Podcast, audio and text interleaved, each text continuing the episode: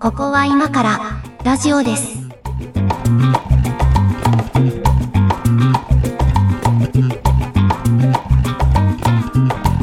ここは今からラジオです。お相手は上書きです。小屋敷です。今日もよろしくお願いします。はい、どうもお願いします。えっ、と、配信日で言うと、これ1月17日配信になると思うんですけど、うんうん。我々の収録日感覚で言うと、えー新年明けて初めての収録ということになりますね。そうなんです。明けましておめでとうございおま。めですとうございますですね。もうなんかで も、15日とかを回ると、おめでとうございますっていう感じも薄れてきますわね。まあそうね。なあんかの、ね鏡餅も取っ払っちゃってね。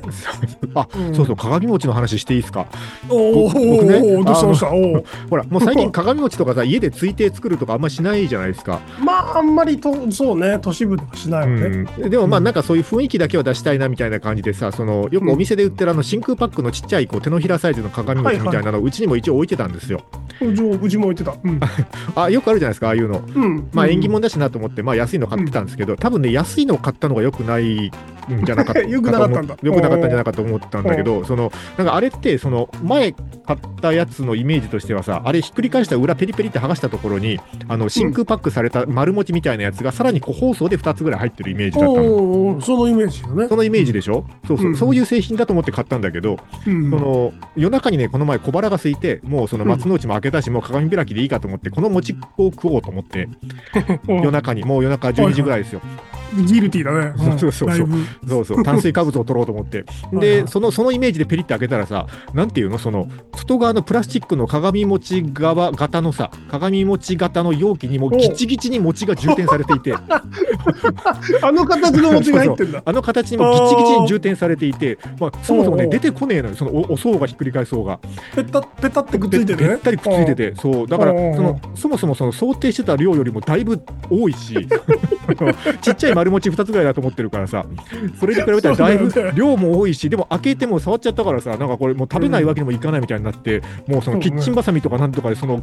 パッケージを切り開き。でもそのまんまじゃ焼けないから、さらにそれをこう包丁で切って、あの、オーブンに入れて焼くっていうね、あの、ことをしたんですけど。ななかなかないよ、それ、そのタイプって。このパターンなかなか見ないでしょそうなんか書いといてほしいなと思ってこれはあのギチギチに入ってるタイプですっていうのをねいやあれはびっく個包りしま装した、のね方はさ、うん書いてあるじゃん。あそうそうそうそう、あの個包装丸も。持ち入りみたいなねそうそう、なんか、いや、逆逆に、その、はいギチギチに入ってないじゃないかって、あ怒る なるほどね老人が多分分いると思うんだよ。まあ老人に限らずでしょうけどはいおはいーはいあ だからで、そなこんか、こうそう、5個入りとか書いてあったり。はいはいはいいそうねそうなのよだからそのパターンあるんだなっていうのをこの前初めてそ気うがついだたんでねす。いけやどー、そのなんか、ローカル味あふれるプロダク トだね、それは。多分そうそうだからこの時期にしかねあのこううんお目にかかれないプロダクトだと時思う期んです的けにどもそうね。はいうんはいということでまあリスナーの皆さん今年もよろしくお願いしますなんですあけおど願もいします。はい。はい。えーっとですね、今日、あの、とりあえずいただいたメッセージからまずご紹介したくてですね、はい。多分、はいはい初めましての方だと思うんですが、えーラジオネーム、うん巻貝さん。これ、あの、はいあれですね、我々、どの回で言ったかもはや覚えてませんけど、あの、うん番組を聞いてくださってる理由が知りたいみたいな。おーあの、常々思ってはいるそうですそうねそ。う。常々思ってはいるの で、あの、まあ、常々ね。いいわゆるこうサイレントリスナーさんというか、こう普段はあまりメールを送ったりしたことがない方うんうんうんでも、その何の何を理由に、どこを楽しみに聞いてくださってるのかをちょっとぜひ知りたいんですよねみたいな話をはいはいはいした記憶があるの、多分それに対するあのメッセージをくださったんだと思うんですけど、はいはいえーラジオネーム巻貝さん、番組を聞く理由ですが、結局、惰性でも聞けるかどうかだと思います。えー、かっこ褒めていますといただいてるんで、これは褒め言葉だと受け取っていいんだと思うんですけど、はい。えー僕は職場でも聞きっぱなしで週50時間くらい聞いているので、逆に聞かない理由、うん聞かない理由が大きくて、あ、なるほど。いは聞いかない理由が大きくて、あこういう要素が入ってる番組は聞きづらいから聞かないっていうことですかね。はいはいはい。えー聞かない理由。1、うん。音量が極端に小さい。あるね。うんうんあるあある。るね。あるある。はいあ、なん、なんだろうね、あれ。聞き直さないのかな。あ、まあ、どうなんですか。多 分ね、その編集の方針でもあると思うんだけど、まあ、これちょっとあの、おーまたあの、なるほど編ね集ソフトのラウドネス設定みたいな話になるので、ちょっとこれも後に送りますね。はいはい はい。あ まあまあ、でもあります ね。極端に小さいってやつね。あるある。うんはい。と、あと、まあ、2、えーテーマで扱う対象を嘲笑気味に扱ったり、バカにしたりする。これはね、あーちょっと我々の番組にないこともないぞっていう気がするんだけ危ど、どうかな。うい、危ういけども、いや、でもあの、テうんーマ、テーマで扱ってるものというよりかは、なんか固定の神奈川県警とか、はいなんかそうちょっとやめなさいいよう対象を、やめなさいって。 敵視しているだけで あって。本当に。デコイさんだけですからね、それはね。そうそう、僕だけなんですよ。 はい。はい、だけですかあらね。の、は若い木さんの名誉のために言ってお きますけど。はい。まあまあまあ、でもそういうのがあると、まあ聞きづらいってことですね。えーはい。うんうんうんそれから、えっと、3番目、アニメ系などの配信以外で、素の喋りが作り声に感じられる場合。ああ、まあ、これもちょっとわかるかな。 となんかこり、とこり声、とこり声ってこうないちう、こういうやつやめなさいって、本当 に。とこり、とこりリ声。スリスナーが離れるからやめなさいって、本当に。い やいや、あの、でもなんかわかるよ。これはね、うんうんあの、まあ、僕も仕事でラジオやってると、その、なんていうのかな、えっ、と、Q が出ると、本番になると、その、なんか、よそ行きの声になる人っているんですよね。電話出る時のあれか。そうそうあの、お母さん電話出るときみたいなやつ。お母さん電話出る時急になそんかうそうそうマイナス10歳ぐらいされるや つか。まあ別に、あ れね、声のトーンを上げたからって若返りはしないと思うんだけどね、なんなんでしょうね、あれね。まあでもなんか、そそういう、こう、なんか作り声モードに感じると、確かにちょっと興ざめすらわかるなっていう感じしますね。あーなんかあのー、ポッドキャストならうん。別にその作らないでほしいなっていう気持ちはそうわそうかそる。う。まあそうだね。うん。うん。で、えっと、続いて4つ目。コンテンツ紹介の番組で一度に4タイトル以上扱う。あああ、ーこれはねだか、らちょっと個人的にわかるわ。ああ、だからアニ こアれニはメとかゲームとかそういう作品を紹介しますみたいな体でやって、もう8タイトルも10タイトルも紹介するみたいなやつか。おあのね、もうあの、覚えらんないの よ。のなんかその、メモ、メモ取らないといけない。はいは内い容はにい。書いてくれりゃいいよ。あ、そうだね。うん。でもそれネタバレだから多分大体書かないじゃない。僕なんとかがランキングとかやるときってさ。僕が好きなコンテンツとしては、なんか今年買ってよかったものとか、今月買ってよかったもの系の YouTuber さん時々見るんですけど、はいはいはい。僕も基本的にはあの概要欄に書いてくれてる人の方が好きですね。だよね。うんだよね。そもそもこれを再生するにあた値するかしないかをそこで判断できるので。そうだよね。うんうんまあ逆にあの、しょうもない番組作ってると、うん。その、書いたらまずいんでしょうね。あーとりあえず何でもいいから再生ボタン押してほしい っていううんね。何でもいいから押してほしいという、その浅ましい気持ち。うんうん。ままあ、ちょっとわかるかなって感じしますね。だちょっとわかる、これはいは。はいうんと、えっ、と、5番目、配信時間が10分以下。これだから YouTube とかと逆だよね。その流し聞きしたいニーズに応えるとすると、あんま短すぎるのは逆に良くないってことですね。あでなんか、うーん、わ、わからんでもないが、これ、これ結構人によるかなっていう感じするよそうねね。あの、意外とその、うんポッドキャストの人気番組ランキングなどを見てると、えっ、と、うんうん結構上位に入ってるもので言うと、なんか5分ぐらいのニュースダイジェストみたいなのも結構あったりしますよね。 なんかあの、あれでしょあの、ビジネスぶりたい人が聞くやつでしょ言い言い方、言い方には気をつけよう。 今俺、年は俺今、なんか、 耳でも仕事してるみたいな、今そ年は言ういういの方がに気をつけていこう。痛い人。 うでん。隙間時間はもいはいはい学びたい人ですよ。そうね。そうそうそうだからそういうニーズもあるだろうなと思うけど、まあ逆にこう、だらだら流し聞きしたいっていうニーズもまああるんだろうなっていうところですね。うんうんだからそうねまあそうね我々はね、10分以下にはならないので、まあここはあんまり心配いらないかなって感じなんいですや、け目ど。指していきましょうよ、10分 以下。あの、ならんでしょなう。じゃあ、しょしょうもないネタでね、その、引っ張りすぎなんですよ。僕、あの何回か聞き直したこあはいはいとはがあるんですけどい。、はいはい。まあ、この話をその30分もするかねって いう、さ、中身のなさ、あこるれよはね。ね、あるどようね。なんでしょうね。うん。はい。ということで、まあ、5つ、まあ、聞かない理由というのを挙げていただいてて、はいはいはいえー気まぐれなもので聞いたり聞かなかったりするのは仕方ない気がします。では、これからも配信を楽しみにしていますといただいてるので、いや、でもありがとうございます。本当に、こういうメッセージをいただけるあと、りはい、励みになりますね。つまり、極端に音量が小さくなくて、うん。は我々の番組って。 いはいはい。まあ、それは上垣さんがね、頑張ってくれてるんで、ああれまあなんですまあ、けいど。一応、多少は整えてます。はい。うん、で、まあ、テーマで扱う対象、嘲笑気味に扱ったりしてる気がするけど、まあ、そうは受け取られていない。はい。と、で、作り声を声作でっもてな。ないい。で、四コンテンツタイトル以上紹とか介もしない。うん。扱えないからね。俺らが覚えらんないから。うん。と、配信時間が長いっていう。だらだら長いと。まあ、もう、まあまあ、バッチリですね。まあそういうことです ね。はい。まあでもなんかこの辺は結構個人差ある気がするので、これ聞いた上で、そうだいねや、自分は違うよと。あの、なんかこう、めちゃめちゃ作り声ラジオ聞いてるよとか、なんかそういう人の意見も聞きたいっちゃ聞きたいですよね。作り声してほしいみたいなね。そうそうそう。なんかそうい上垣さうね。んに作り声をキャラ、ちゃんとあの、オフィシャルな 声、オフィシャルないや、もうそのシリーズはやめようよ。番組だとどんな声になるのかしらっていうのは、まあ知りたいいやいはや知りたいですよね。うん、もうちょっとちゃん、ちゃんと、ちゃんと作ってる番組もやってるからね、仕事でね。うん。ね。うん。はい。あ、もうありがとうございます。まあ、そういうメッセージをいただいておりました。ありがとうございますはい。えっ、と、それからですね、えっ、と、トリフィドさん、いつもありがとうございます。えっ、とね、こんありながとうございます。メッセージもいただいておりまして、これはツイッターじゃないや、X のハッシュタグですね。えっ、とね、たくさんいただいてるんです。一個だけピックアップしましょう。これは、うんうんえっ、と、あれですね、猫屋敷さんがあのナンバープレート交換を人に頼むか頼まないかみたいな話をした回。まだ決めかねてんだけど。はいあ、そうなのまだやってない の そうなんだ。えーに対してのそれコメンやんトないなんとでいすけけない。ど、うんはい。えーっと、一生に一桁回しかやらないことは業者に代行を依頼したいのですが、業者の当てがないところからだとすると大変すぎるを実感するステージですといただいて、あの、参考リンクも貼っていただいてるんですけど、そうなんですよ。もうこれではい気づかされて、その ETC の書き換えも必要っていうのに気づいて、まあ、車屋にも話持ってかないといけないじゃんってなって、はいはい、まはあ、めんどくさいわねーっていそう今だねになって何も考えてないです。い。なんかさ、こう、まあ、自動車関係は、あれどうなのかななんか将来的には自動車免許とマイナンバーカードも一体化するやしないやみたいな話あるじゃないですか。うんうんうんなんか、それこそもう居住地移したら全部手続きやっといてほしいですけどね、勝手に。なんか、でもあの、 その、管轄がそもそも省庁が違うので、いや、だからそこの省庁を横断的にできるようにい一元管理する番号なんじゃないのかね、あれはって思うんですまあ、けど。本来はね、本来はね、うで、ん一番やらない、一番抵抗するのは多分警察だと思うんだよね。警察、まあまあ公安委員会ですか公 ね。安委員会。うんあいつらが抵抗するんだと思うんですよ。あいつらって言い方。陸安局とは絶対仲悪いはず。だってそんな、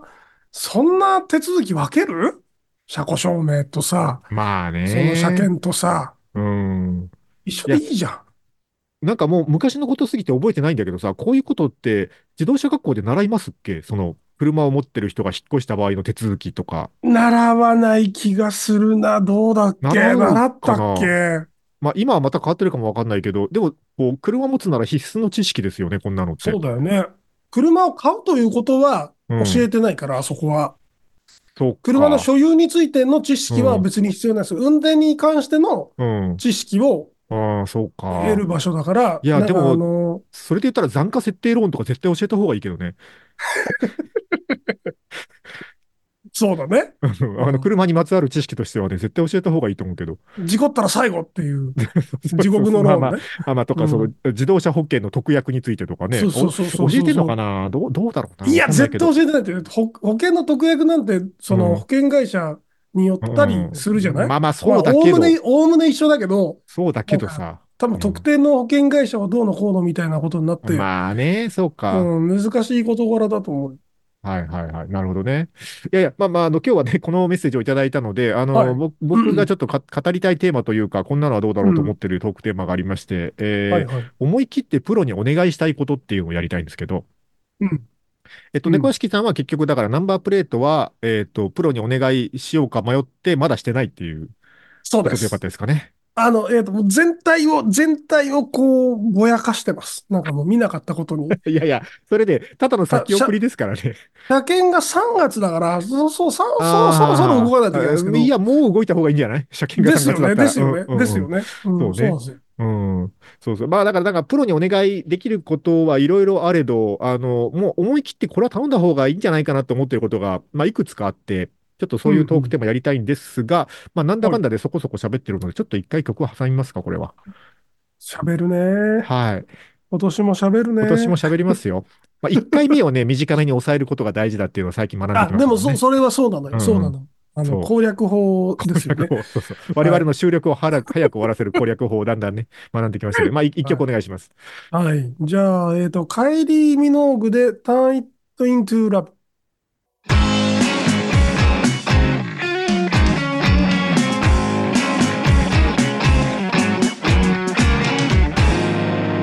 ここは今からラジオです。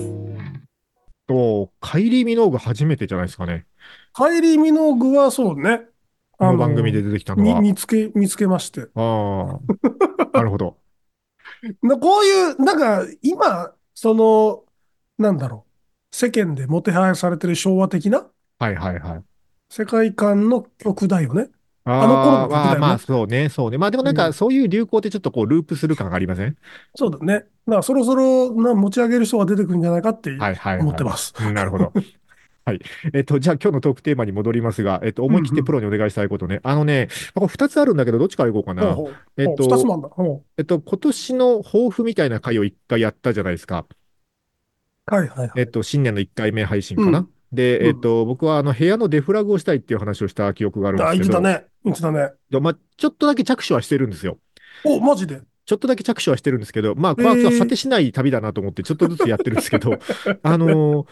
なんかね、まあ、いろいろ調べたわけ、そのプロにお願いできる部分はないもんだろうかと思って、いろいろ調べたりしたんだけどさ、その、えっと、うんいわゆるハウスクリーニングみたいなみたいなやつとはまた全然違う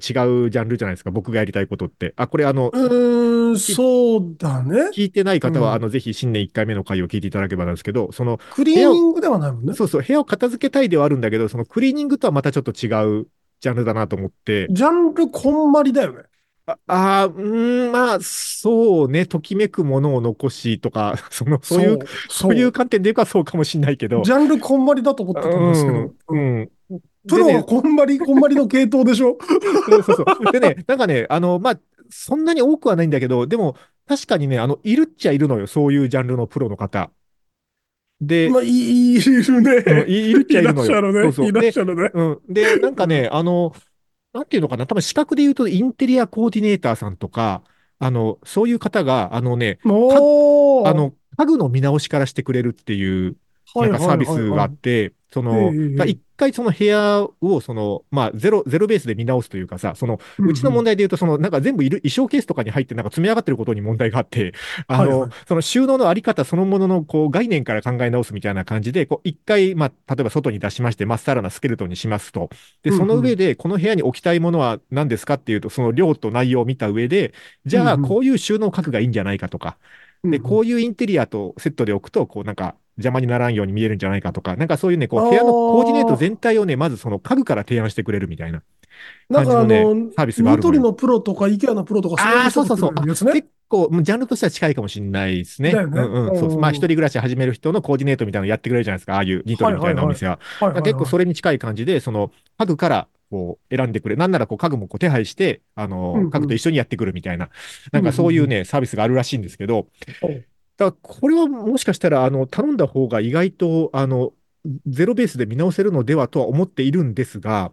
ただ、こう、うんなんていうか、オンラインサービスでは無理だからさ、こう来てもらう必要があるから、そう、そあうだのね。こうだとするとね、こう、一回その人を呼べる部屋に一回しないといけないっていう、あの、問題があるわちけょっでとすよ待。って、ちょっと待って、ちょっと待って。その、その人 はいまあはいまあ、はいさておきさ、その、はいはよ、余人を寄せ付けない部屋にな、なり下がってるわけ、今。あれ、だからその、なんていうのかな、これ説明が難マクツしみいたいなし、あの、お店でできないのがまたちょっと難しいところであるんだけど、その、こう、 強く申し上げておきたいこととしてはですね、いわゆるお部屋とか、その、なんかゴミ部屋になってるわけではないのよ。物は多いけおじゃどあ、。じゃあ、よ、読んだらいいじゃん。ないんだけど、その、なんというか、こう、現状非常に説明が難しいというか、その、なんか、このスペースは何ですかとか、これには何が入ってますかみたいなことをね、あの、全く説明でき ない。あの、ああ、なるほど。開けてみて一つ一つ思い出せば、まあ、なんとなくこう、ああ、そういえばあの時こういうもの買ったなとか、ここに入れようとその時は思ってたなとかっていうのは思い出せるんだけど、その、その、い、位置的にし整理された状態でないか ないら、、ない、ない。混沌の中にあるから、そうそう。でそれ、ああくまでそはの、いこの部屋に置きたいものを、こう、適正な場所に適正な家具とともに配置してくれるプロっていうことだから、そああ、の、なるほどね。いるいらないの判断はやっぱ事前にしとく必要があるわけですよ。そうですね。うん。で、多分半分ぐらいいらないから、今のこの部屋。だからそこをね、いらないものを出しとかないと、その必要なスペースが大きく異なってしまうというところもあそうっだて。ね。そうだだかね。ら下そう準いう備の時間が必要なんです。そうなの、そうなの。だからそういう意味でね、ちょ、ちょっとこのジャンルのプロはお願いしてみたくはあるが、あの、一回そこにたどり着くまでの下準備が結構いるぞっていう感じなんですよね。っていう、まあい、や、あのはい、そのプロはさ、うん。その、おじさんとかじゃなくて、あ、はい。それこそこんまりみたいな、なんかはい、そまの、あ、なんかこオうーデ別、ィオ、うん。オーディオ美体値興味ない人がいいと思うんだよね。いや、 でも さ、それはさ、 なんていうのかな、そこ、そこなのよ。だから悩んでるところのポイントの一つは。その、なんていうの、こう、スピーカーの高さ絶対ここじゃないと困るとかはあるからさ、その、なんていうの うんうんうん。それは説明が必要なわけよ。もこう、それ違うよ。俺が危惧してるのは、その説明う、うん、に、うん、多分このラジオでも何度かその類のさ、はいあの、ネタになってるじゃない。で、はいあれ、はい、毎回なんか1時間じゃ収まんねえっつって終わってはいるんですまあけまあど、そうだね。うんそれがなんか散発するんじゃないかっていう、その現場で。いや、これはあの、えっと、あ、でもさすがにね、上垣さん、聞く気のない人には、あの、そこまで説明しないと あのそう思そううかだねら、はい、そうです、そうです。一応大人そなこんでま。では、そこまでは、その、延長、炎上しないと思うんですけど、ただ、なんかや、やっぱりざっくりなんかこの高さじゃないといけないんですの、その、なぜならばは説明すると思うのよ。いや、だからね、こそうれ、すると、相当時間かかるよね。使ったことある人のレビューを読みたいんだけど、あんまりなくて、もし誰か知ってたらなんだけど、その、プロセスとしてどうなんだろうなと思う。多分ね、一回カウンセリングみたいなのに来ますって書いてあるわけですよ。部屋を見に来ると。まあそうでしょうね。うで、んそこでこう、なんかいろいろ打ち合わせをして、やりたいことを聞いて、実現したい形を定めて、で、ちょっと一回持ち帰って、いろいろ検討して、家具とかを選んで、改めて来ますみたいな感じなわけですよ。どなるほうどやら。うんうで、んそのカウンセリングのところで、その、どれぐらい要望を聞いてもらえるんだろうなと思って、その、うん、そうそうね。うんあすまあね、こう、そういう、いわゆるスピーカーの配置みたいなことまで含めて、こう、これは必須ですとかっていうのは、ちゃんと抑えてくれるんだろうかとかもね、ちょっと不安ではあるんですよ。そう、部屋作りにおいてさ、はい結構その、なんだ、直面する問題ではあるじゃない、オーディオ関連って。まあ、そうおそうね、多少あるですよね。まあ、部屋、部屋単位。位で仕込まないといけないことが、だだから、はいはい。えっと、本当にプロなら、うん多分音響に強い知り合いがいて、えっあと、ープランニングなるのほどね段階ではいアドバイスはいを求めるはず。ああ、なるほど、なるほど。いや、でもだこかれらそな、の、宗派があるからな。 宗派の問題があるんだよな。そうなんだよ。 難しいよね。その人が頼ったプロがね、あの、別の宗派の方だと、これ宗教戦争になる可能性があるんでね、難しいとこだよね。絶対こうだって言ってくるやつね。そうそうそう。そうなのよ。まあ、こっちはそんなにこう、なんか過激派ではないので、まあ、言われたらそれもまあ試してみるかぐらいにはなるけどさ、絶対これじゃないとダメですって言われるとまたそれはそれでねっていう感じはするよね。そうだうね。ん。まあまあ、僕はとりあえずそういうプロをなんか見つけて、まあ、こんなのは頼んでもいいかなと思ってるんですけど、なんかうん猫屋敷さん、そうねどうどうですかなんかプロに頼んでよかった話とか、今頼みたいものとか。なんかあった気がするんですよ。うんうん。いくつかあった気がするんですよ。その人生においては何回かあった気がするし、はい。いやーやっぱ餅は餅屋だねって何回も言った気がするんですよ。はいバカはいみはたい。いに。で、その、それってさ、基本的にあの、なんだろう、避けたい事柄だから、自はい分は的いはに。い。はい。忘却されるのも多分早いんだよね。ああ、まあ全ね。然覚えてない。全然 覚えてないのよ。のか。そうか でも言った記憶はあるの。餅は餅屋を何回も言った記憶はある。あの、ほら、仕事上でさ、えっ、と、クラウドソーシングとか使うことありますまあ、過去にあ、でもいいん僕だはけあんど。まないかな。あんまないです。なうん僕は、まあ、年に1回あるかないかぐらいなんだけど、まあ、たまに使うんですよ。うん。うんうんうん。で、まあ、その、まあ、こうコンテンツ制作の仕事が多いので、こう、作るときに、例えば、まあ、そうだな。まあ、多いのはデザイナーさんとかライターさんとかなんだけど、はいはいはいジ。ャンルで言うと。でもその、例えばさ、その、ライターさんに仕事をお願いするかしないかみたいなことを迷う案件が、ここ最近もあったんですよ。はいはい。あったんだけど、で、まあ、その、いわゆるクラウドソーシングサービスとかで、うんまあ、過去にもお願いしたことがあるから、そういうのを使って、じゃあ、あの、お願いしようかなと思うんだけどさ、ああいうサービスに出すためにはさ、その、案件の説明を書かなきゃいけないとかがあるわけです。こういう案件でうんうんうす。ボリュームこれぐらいで、納期いつで、で単価いくらで、お願いできる方とか、こういうジャンルに強い方とか、なんか、やりとりこういう感じで進みますとかっていうことを書くとか、で、それで書いてくれるライターさん決まった後もさ、その、えっと、こっちからその素材を渡して、えっと、こういう材料に基づいてこんな内容のものを書いてくださいとか、文字数これぐらいでとかっていう、まあ、いわゆるディレクションの作業が入るわけですよ。そうですね。うんで、まあ、往々にしてね、あの、まあ、分量的にもう無理とかで、まあ、お願いすることあるんだけど、往々にしてね、うんもうそのディレクションの作業を経るぐらいだったら自分で書いた方が早いってなっちゃうのね。それはそう。ライティングだとかだと、もう特にそうだよね。そうなの。だから、まあ、あんまり、こう頼まないことの方が多いんだけど、なんか自分でやった方が早い病をね、なんかやっぱどうにかした方がいいなとも思っていて。そうだね。うん。うん。だからなんかそそこの、あれだよね。その、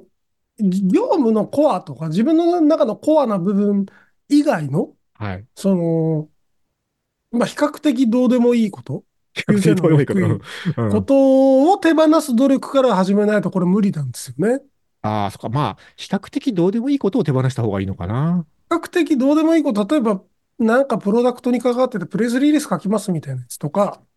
ああ、いや、でもプレスリリース自分で書きたくないっすか。まあ、これ、まあ、個人差あると思うけど、僕は書きたい方なんですけど、あのね、ううんんとね、それを書ける人を作らないとうん。どうにもならないくなるよね。プレスリリースまでめ、うん要はプレスリリースがどうという話じゃなくて、プレスリリースって結構その、なんだろう、PR 活動の一番外側じまゃあなそいだうですかね。。まあそう、うん最前線ですよね。そうそう、最前線。うん最前線の言葉柄まで自分で手を出してると、よほどの超人じゃない限り時間が全然足りない。あそうですよあ、まあね。 ねプレスリリースの添削とか結構好きなので、 あ、それはもう逃避か、逃避だよね。逃避として、 逃避として、やりたい時にやればいいんであって、たまに。人が書いたプレスリリースを手直しするの大好きなのでね、結構やわっかちるゃわう。かる。やっなんかちゃそのうんですよね細かいやつでしょ。 そうそう。そのなんかね、そのデザインの構成とか俺結構好きなんだ けど、 あの、やらないのよ。うん、あの、あーまあそうね、まあいいくらやってもしょうがない。時間がかかっちゃう。手放した方がいいの。なんかね、もう一個最近思った例として、うんこれまた全然別ジャンルの話とか趣味なんだけど、あの、うんうん僕はあの、中学生の頃に、あの、こう、ギターを弾き始めて、うんう高ん校大学時代はちょっとバンドマンだったりした時代があるわけですよ。はいはい。で、まあまあそれ以降社会人になってからほとんどもう遊びでしか触ってないから全然練習もしてないんだけど、でまあでもうん一応ギターはずっと家にあって、その、それこそね、高校1年ぐらいの頃に買ったもう30年先週ぐらいのね、あの古いギターがね、家にずっとあったんですよ物持ちがいいですね。うん、まあうん楽器はなかなかこう手放しづらいというか、いうのもあって、うんずっとあったんだけど、まあでもさすがに古いからあちこち錆びてるし、で、もうさすがに使うことないかなと思って、そのもう売ろうと思って、あの、うんうんでもこう送料もかかるからさ、ああいうのは売ろうと思っても、でけえから。そうねだから、あの、うんハードオフに持ってったんですよ。うんそしたら、その、まあ一応その通電チェックっていうのはされるので、あの、通電してみたらね、その、まあ、こう接続部分がもう多分錆びてガリが出ちゃってて、まあノイズが乗るといううんうんうか、んまあちゃんと音が出ねえなということになって、うんうんジャンク扱いですということになったわけですよ。だから、引き取るのは引き取れますけど、値段はつきませんみたいなうんうんやつになったの。で、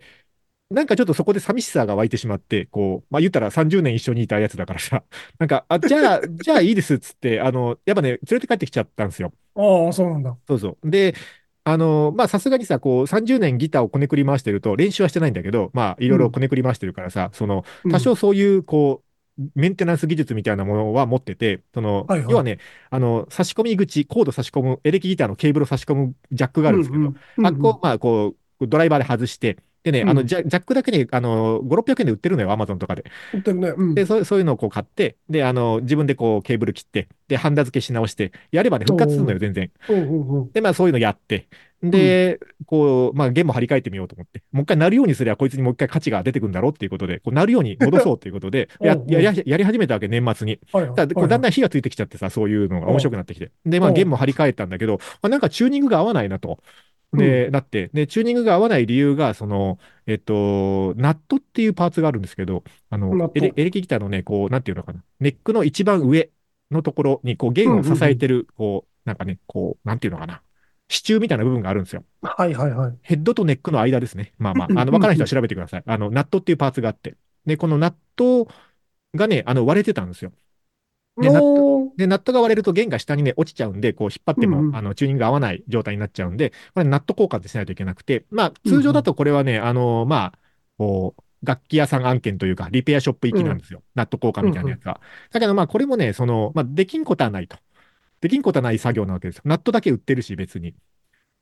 そう。で、うんナットだけアマゾンで買って、 うんで、あの、まあ、古いやつを外さなきゃいけないから、こう、えっと、当て着をしてね。あの、まあ、最近だとはい YouTube とかでそういうの交換動画とかもいっぱいあるからさ、そんなのみんながあるよねうんまあうん当て着をして、こう、マイナスドライバーとかでコンコンって少しずつ叩いて、接着剤剥がして、はいはいはいえーこう、ニッパーで抜いてみたいな。で、ヤスリでこすってみたいな感じで。で、もともとこう、あの、売ってるやつっていうのはちょっと大きめに作ってあるから、そう、サイズ合わせはていヤスリで削ってみたいな。で、こう、設置 して、で、弦の高さ合わせなきゃいけないから、弦高のね、高さ、好みのところになるように、つってこうね、あの、ヤスリで削ってやって、なんだかんだね、一週間ぐらいかけて、あのね、うんギターをね、リペアしてたんですよ。年あっ末た年ね。始。おーおーでもまあ、あおかげさまで、あの、無事、あの、ちゃんと、なるギターになりまして、なんなら結構はい30年選手で、あの、いい音なるじゃん、こいつ、みたいな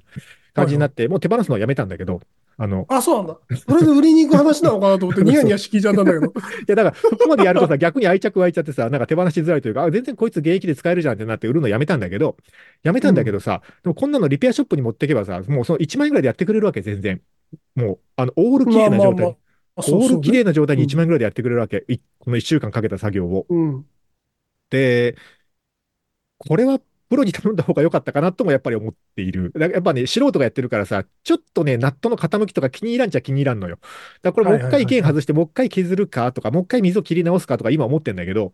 だからうんそういう作業がまあ趣味としてやる分にはまあ楽しいっていうところもある反面、その楽器としての状態をより良い状況に持っていこうと思うと、やっぱりちゃんとプロのリペアマンにお願いした方が良かったのではと思わなくもないというか、なんかね、そういうのもちょっとあってですね。まあ、ブックオフに持っていく時点ではもうギターは手放す気でいたんだから、そこで1万円払うっていう選択はできないよね。いや、まあ、手放そうと思ったらそうなんだけどさ、どうせ1万円も値段はつかないから、うん、うん。ないんだけど、その自分が弾くぞって思った時にはさ、やっぱいい状態にしたいわけですよ。多分ね、それね、あの、リペアを通して弾くぞっていう気持ちになってるわけよ。ああ、まあ、そうかもね。あれどだちね。らかというと、そのなんか、そもそもそも弾く、弾くぞの気持ちがゼロだったうんうんところから、手放リすペ時アはそとうだねいう、その、なんだろう、愛部を通して、 ギターを愛部するこ とで、何かがこ僕の例えはなう、いんかい。隆起してきたわけですよね。気持ちが。うえっん。と、だからあれだね、その、えっと、とりあえず死にそうだから、あの、一回助けてやろうで連れて帰ってきちゃった子猫みたいなことだね。そうそうそう、もうだからもうこんな情が映っちゃったら株しかないじゃんのやつだから、そうね。そうかもしんない。うんそうかもしんないね。うん。だからなんか、うん、そう、だからもう多分そのギターは一生リペアし続けるといいと思いますよ。いや、でも、 まあ、僕は楽器屋さんにも知り合いがいますけど、楽器屋のリペアマンの人にお願いすると、すごいいい状態になって帰ってきますよ。綺麗にクリーニングをしてくれるし。まあその、手作業で、ん DIY で、そのリペアする限界を超えたときに、初めてプロに託すっていう、そいや、のそうなんですよ。だから、何でもそうなんだけど、その、自分でこれは無理だなっていうのを感じた時がプロにお願いするタイミングじゃない。うんうん。ところがなんかこういう趣味のものって難しいなと思うのはさ、その、今調べればいくらでも情報出てくるというか、その、うん結局ね、これあの、一回全部分解したんですよ。ネックも外して、あの、あ、中そうなのんだ。電気系統も全部分解して、全部洗浄して、で、あの、錆びついてるはいはパーツは Amazon で買って交換して、ハンダ付けとかし直して、だからね、ほぼ、うんうんほぼオーバーホールに近いというか、そうだね。そうそう。で、ネックもじゃ若干反ってたから、あの、一回外して、あの、ロッド回して、あの、まっすぐにしてとか、で、それ専用のスケールとかもさ、Amazon で買っ て。あのだからね、こう、あの、これは無理っていうラインがね、やっぱね、こう、ネットがあるおかげですごい趣味の分野で言うと、そう上だにね行ってるというか、曖昧になってるよね。曖昧になってんだよね。あの、の、自動車の整備とかだったらもうさすがにあの自分には無理だなって思うからお願いするんだけど、まあ、なんかその、あれだよね。設備、うん、重機、そういうものが一つの明確なハードルですわね。そうだね。車上げらんないからさ、個人では、なか なそうだか。ね。車の下に潜れないからね。そうそう。んそれがうだね多分、うんあれで、だからその精密機械、例えば時計とか、時計あのー電池交換とか、うんあのー僕一回やったことあるんですけど、意外とできるんですよ。時計の電池交換できそうだよね。専用のドライバーかなんかあれば。あのね、えっと、ヤグがあるんですよ。なんかその、あ、そういう役があるんだ。そ、そ、外蓋を固定するやつがあっはいはいはて、そういうのが中国人がいっぱい 安くでアマゾンで流してるわけよ。アリエクスプレスとか見たら絶対あるよね。いっぱいあると思う。絶対で、あなるよんか多分2、3回しか使えないんだろうなと思う雑な作りなんだけど、まあでも1回使えればいいやと思って、うん。それで裏蓋開けて電池をなんかその型番を調べて、みたいなことはできるじゃない。でもそれ時計屋に持ってった方が早いんだよね。早い、早いし、絶対ね、あの、うん1000円ぐらいでやってくれるからね、電池交換なんかね。うん。そういうのはあるな。だからまあ、それをだか交ら換するとこまで含めて面倒を見るという趣味なんだと思えばね、自分でやってもいいのかもしれないけど。それ、上垣さん多分それだし、それが原因で部屋がけ片付かないんだと思うんですよ ね。そうなのよ。そうなのよ。ちょっそとういうなんかその情が入った子供がいっぱいいるから、そうなのよ。あの、これ何に使う工具だったんだっけっていう工具いっぱいあるもん。でしょまたそれでも使うかもしれない。俺もうそのさっきの時計の裏股外すやつとか一瞬で捨てたからね。その、 これはもう、これはもう絶対自分でやらないと思って捨てちゃったし、なんかそのこ、んな細いサイズの六角レンチどこに使うんだっけみたいなのあるからね。絶対使わないからもうそれ。うんあの、さ先が星型になってるドライバーとかあるからね。あるあるね、あ るね。精密機器をね。精密機器のやつ。そうそうう。んまあだからね、なんか、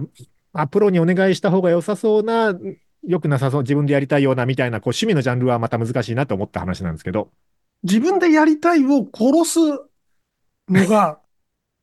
多分、もろもろの、今日の話題のもろもろの、そのいや解ーこれね解決の糸口じゃないですかね。これね、もう一個ね、もう一個その話あるんだけど、ちょっと一曲かけますわ。えっ、はいと、はいじゃあ、えー、 曲は日食夏子で水流のロック。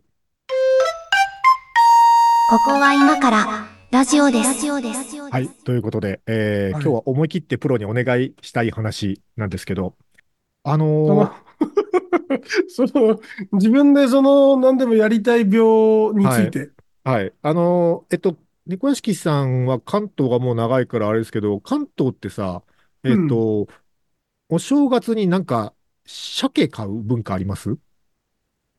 何それなんかほら、アメ横とかで荒巻き鮭とか売ってるじゃない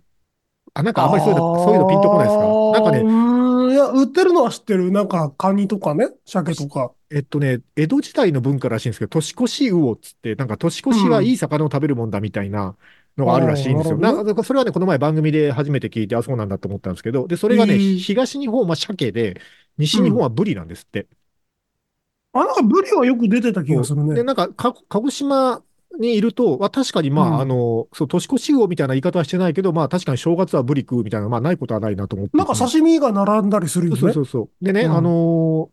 あの自分の今住んでるとこ、地元の近くのあうのん漁協さんがね、あの大晦日にね、あのーうんブリの即売会っていうのやってるのは知ってたんですよ。なんかそういう情報はもらってて、はいはいなんか大晦日にブリ売ってんなと思って、で、それ予約制だっつうから、なんかうん話のネタに一回そのブリ買ってみるかなと思って予約してみたんですよ。うんうんところが、その、なんていうか、あの、値段もわからなければ買い方もわかんなくて、とりあえず予約だけしたんだけど、で、予約の電話そにれ出でた予。約はできるんだ。そうそう。 で、予約の、だからね、わかんないから、予約のお姉さんに聞いたの、その電話に出てくれたんですね。はいはいでわ予約したいんだけど、これ、どういう仕組みなんですか初めてなんですけど、つって。で、うんあ、の、えっと、大晦日の朝に来てくださいと、この港に。おで、うその、えっと、そこにもうブリが用意されてるんで、どれがいいかご自身で選んでいただく形になりますと。で、はい1キロ、はいはい1キロいくらで計算しますから、みたいな感じの話で、ああ、なるほどね。あ、そういう感じなんだと。で、まあ、1キロいくらかと思って、で、その、うんい一本盛りだからさ、そうあんまりなんかでけえの来ても困るというか、その、そうだね。 そうそう。だから、そう、大きさってどんなもんなんですかねって聞いた。まあ、大きさも本当まちまちなんですけど、一番大きいやつだったら9キロぐらいありますって言われて、あ、そう、でかいの欲しいわけじゃないんですっつって。 まあ、まあでもまあ、早く行けば選べるんですねって言って、でも早く行ったの。で、まあ、その整理券とか配られてて、で、整理券うん30番ぐらいでこう並んだんだけど、 うんただ その、あのね、行ったらさ、朝早くから。朝、朝早い、朝、朝6時ぐらいに整理券もらいに行って、だから、そのね、発泡スチロールに入った、1本ずつ発泡スチロールに入ったやつがどんどん並んでて、で、その横に何キロって数字が手書きで書いてあるわけ、マジックで。で、そのどれれがいいですって言って、その選んで買うんだけど、で、あのね、2キロみたいなやつがあったから、まあまあ2キロもでかいけど、これぐらいでいいかと思って、それくださいって言ったら、あ、こっちカンパチなんですと。で、ご予約ブリですよねって言われて、ブリこちらのコーナーですって言われて、一番小さいのがね、5.3キロだったの よ。で、もうあ予約してっからさ、もう買わないわけにいかない から、そうだね。もうしょうがないけど、もう1万円ぐらいのブリ買ったわけですよ。5.3キロの1万円のブリを、大晦日の朝に。 5.3キロキッズ。もう、もうすげえ、すげえサイズよ。初めて見たこんなブリっていう。ねえ。貼ったはいいものの、こうどうしようかなと思って。で、その一応そのお姉さんが言うには、 あの、こう、さばいてくれるサービスもありますと、そう、漁師さんがね、その場で、解体ショーみたいにさばいてくれるサービスも一応ありますけどって。顔見て教えてくれたんだそ。うそう。で あの、どうしますかって言われて、あ、あの、まあ、お願いしたいのはしたいんですけど、ちなみにどれぐらい時間かかりますかって聞いたら、あのすごいコンサートしてたからさ、あの人が多かったから、あーそうね大人気のイベントなのよ、それは。で、はいはいはいただまあ、ちょっと今、あの、さばきのご予約がすごいたくさん入ってて、さばく人が何人しかいないん で、まあ、2時間待ちぐらいですかねって言われて、2時間ここにいるのしんどいなと思って、寒かったし、もう、うん分かったと。あの、よくわからんけど、持って帰ってみようと思って、持って帰ったの。やば3キロのブリを。すごいな、それ。 そう。で、おうあの、まあ、台所に乗りもしないからさ、もはや。あの、そうとだよね。りあえずこう、台所全部片付けて、一回新聞紙引いて、ラップ貼って、もう一回新聞紙全部引いて、床まで全部新聞紙引いて、で、とりあえず乗っけてみたんだけどさ、もうはみ出すわけよ、うんコンコンロまで全部。はいはいはい。ではいまあ